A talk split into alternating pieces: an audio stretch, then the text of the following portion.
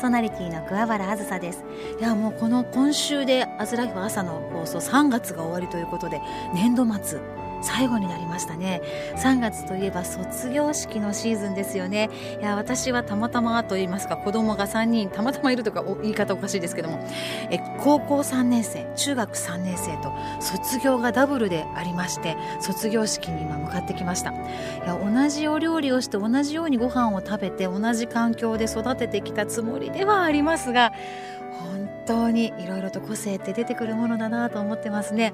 あの長女の高校生の卒業式ではちょっとクラスにねホームルームっていうんですか？卒業式が終わった後にお教室に戻って保護者の方にメッセージをお話しする時間なんかを作ってくださって先生が。その時にあのいろいろとお母さんお父さん今までありがとうとかね私はこんな夢を持って大学に行きますとか専門学校に行きますなんてこう夢をお話ししたりするのですが私この長女ですね高校3年生何を話すのかなと思っていたら前に立ってくるっと私の方を見て「ママ!」って言って「おっとママと来たか」みたいなずっと言いたかったことがあります私にこの名前をつけてくれてありがとう高校生になってたくさん名前を書くことが、えー、増えたのですが書くたびにいい名前をつけてくれたなって思っています、えー、呼び方もとっても素敵でお友達に呼ばれるたびにありがとうって思ってきましたみたいなねそんなことを言われてもう泣かせないでよと思いながらわーっとこう泣いてしまったんですけどそんなことを言えるようになったんだななんて思いますね。あとはその親への感謝の気持ちの後に先生への気持ちとかあとは仲間一緒に生徒さんたち切磋琢磨して勉強したり部活したり遊んできた。お友達にもお礼をちゃんと言っていて。ああ大人になったな。そうか。18歳。選挙ができる年だもんな。いろんな人のことを見たり多角的にものを考えたりできる。もう大人なんだな。なんて思いましたね。けれどもやっぱりまだまだ甘えん坊でその辺もね可愛いな。なんて思いながら見ております、まあ、中学生。こちら3年生の娘もとってもおてんばさんというんですか？言葉をちょっと返しますと。であのダンスが大好きで活発な子なんですけども反抗期だったりしてたんですよ。であのあまり派手な格好してこないでなんてねよく私に言ってたんですけど卒業式はもううんと目立っていいよ自慢のママだからなんて言ってくれてねピンクの着物で行ってまいりました。はいあの次女ともいろんなエピソード思い出があるななんて思いながら卒業式の合唱の歌をみんなが歌っている姿を見てあ歌をみんなで歌えるようになったんだコロナで何にもできなかったけどよかったななんて思いながら涙を拭っておりました。いろんなエピソードありますよね。またリスナーの皆様も聞かせてください。今週もどうぞ最後までお付き合いください。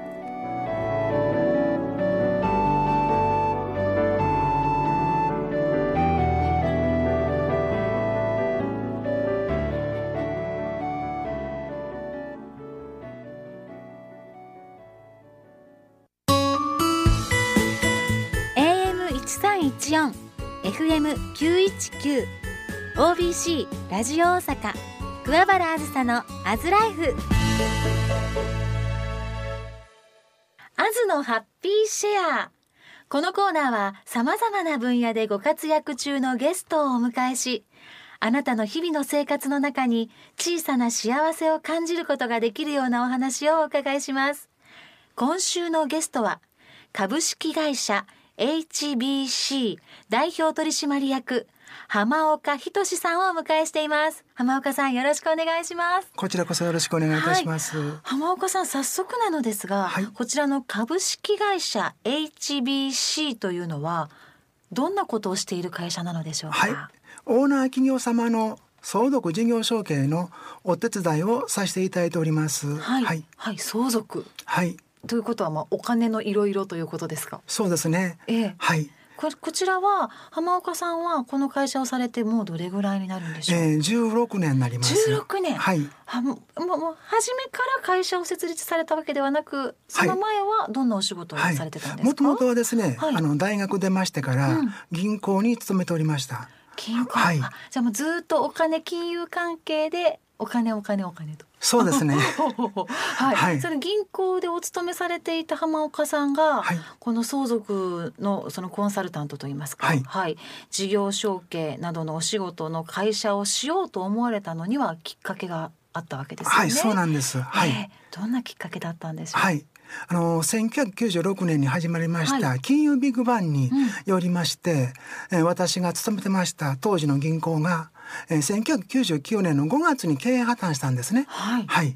でそれからですね、えーわ私がまあ5年ほどですね中小企業さんでお世話になりました。当時ですね、えーど銀行の同期が5年にわたってですね、えー外資系の保険会社に勤めてまして、あのお声かけいただきました。それが一つの転機ですね。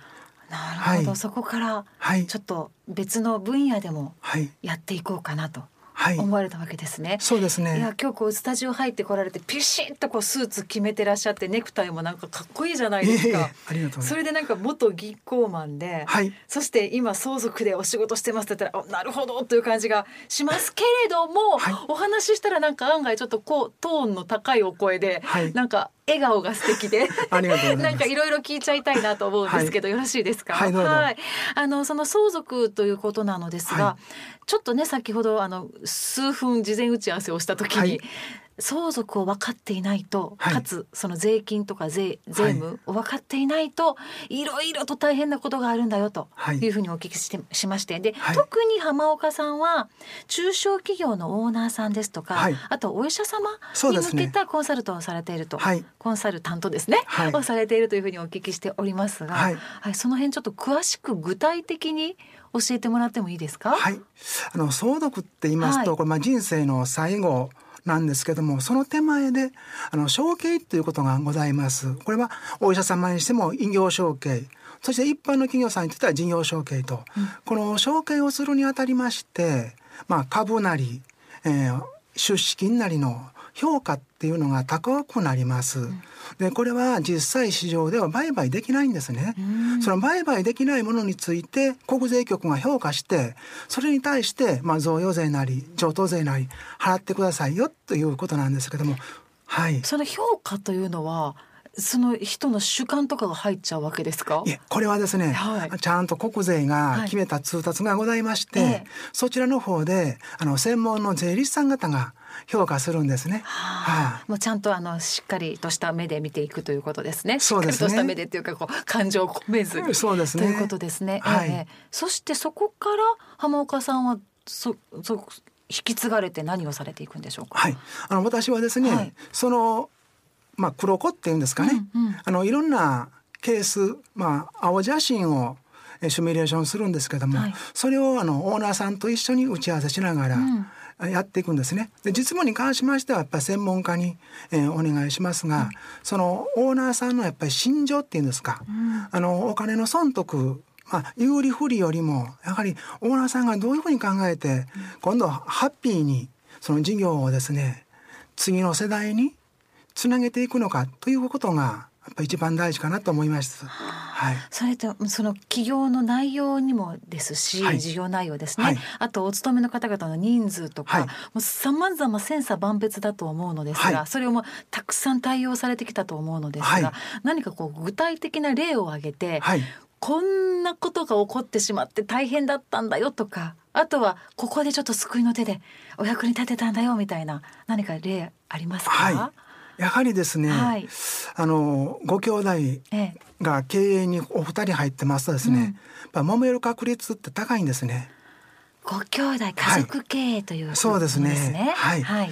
あのお父様の代創業者さんは良かったんですけども、えー一人の長男さんはそのまま会社に入りました。うん。次男さんはうん。養子に出て会社に入ってきました。はいそうした時にこれは我々が分からなかったんですけどもやはりその養子に出された次男さんのその心情っていうのがですね あの亡くなったお父さんに対するこういうまいろんな気持ちがあるんあですね。はい早く生まれたか後に生まれたかだけのことでおっしゃる通り。両親は同じなわけで、はいということですね。はいその辺はでもその決まりとかがないじゃないですか。ないですねどのようにサポートされていくんですか？はい、やはりですねこれはその弟様の今回このケースの場合は、弟様の言い分をまず全て聞くと、うんはい、うんそこには反発しないと、でお兄さんが譲れるとこまで譲りましょうと、うんうんもうそれしかないですねそこでお兄さんはオッケーですとすんなり行くんでしょうか？なかなかいかないですそうですよね。これがお金金なんですよね。そうですね。はい。どどんな風に対応されていくんでしょまあここはですね、あの評価的に税金の計算は、まあ先生方も入っていただきます。う。はい。ところがやはりですね、あのオーナーさんにとっては、まあ同じ兄弟ですよね。うん本来の兄弟、うん兄貴のメンツがありますから、うんなかなか難しいんですけどもやはり周りからですね説得されると、やっぱりそれは時間とともにオーナーさんも大体こうご理解いただくと。はい、ですから時間はかかります。でまあやはりこう同じ血を分け合った兄弟というところで、全く情とかがないわけではないですもんね。そうですね。はい、まあ感情入れ込んじゃいけない話ではありますが、はいというところですよね。はいあそうか。でも浜岡さんこれ今のお話を一例だけ聞いただけでもね。はい。その銀行マンもすっごいなんかお忙しくて夜も遅いなんていうイメージが勝手にありますけど、はい今の時代はまだ違うのかな？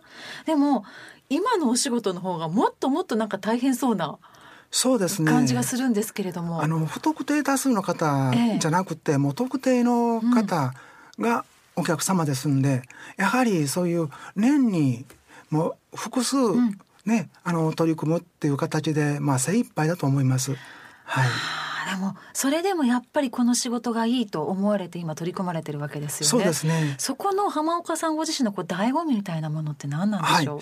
あの銀行でいてました時はですね、やはり上からの、まあ数字のうん、必達、ええ、そしてお客様との、ん要は、えー接点でここでのですねやはり自分が良しとしないことも上からお話が来るわけですね。なるほど。はい、けども今のこの自分の仕事っていうのは自分が信じるこれはお客様にとって必ず喜んでもらえると、そう信じたものをお客様に提供すると、うんはい、いやもうまさにこうダイレクトに役に立ちたい、はいそして立てているっていうことが分かる見える化していくっていう感じがしますね。そうですね。あーはいいや本当にこう寄り添っていらっしゃるんだろうなという感じがしますね。はいはい、まああの特にこの浜岡さんの会社 HBC で強みと言いますか、はいこんなお困りごとで任せてくださいみたいな案件ってどんなものになりますか？そうですね。はいあのまあ会社起業しますと、うんもうこう起業した時から事業承継っていうのが始まるんですね。うんうんその中で皆さん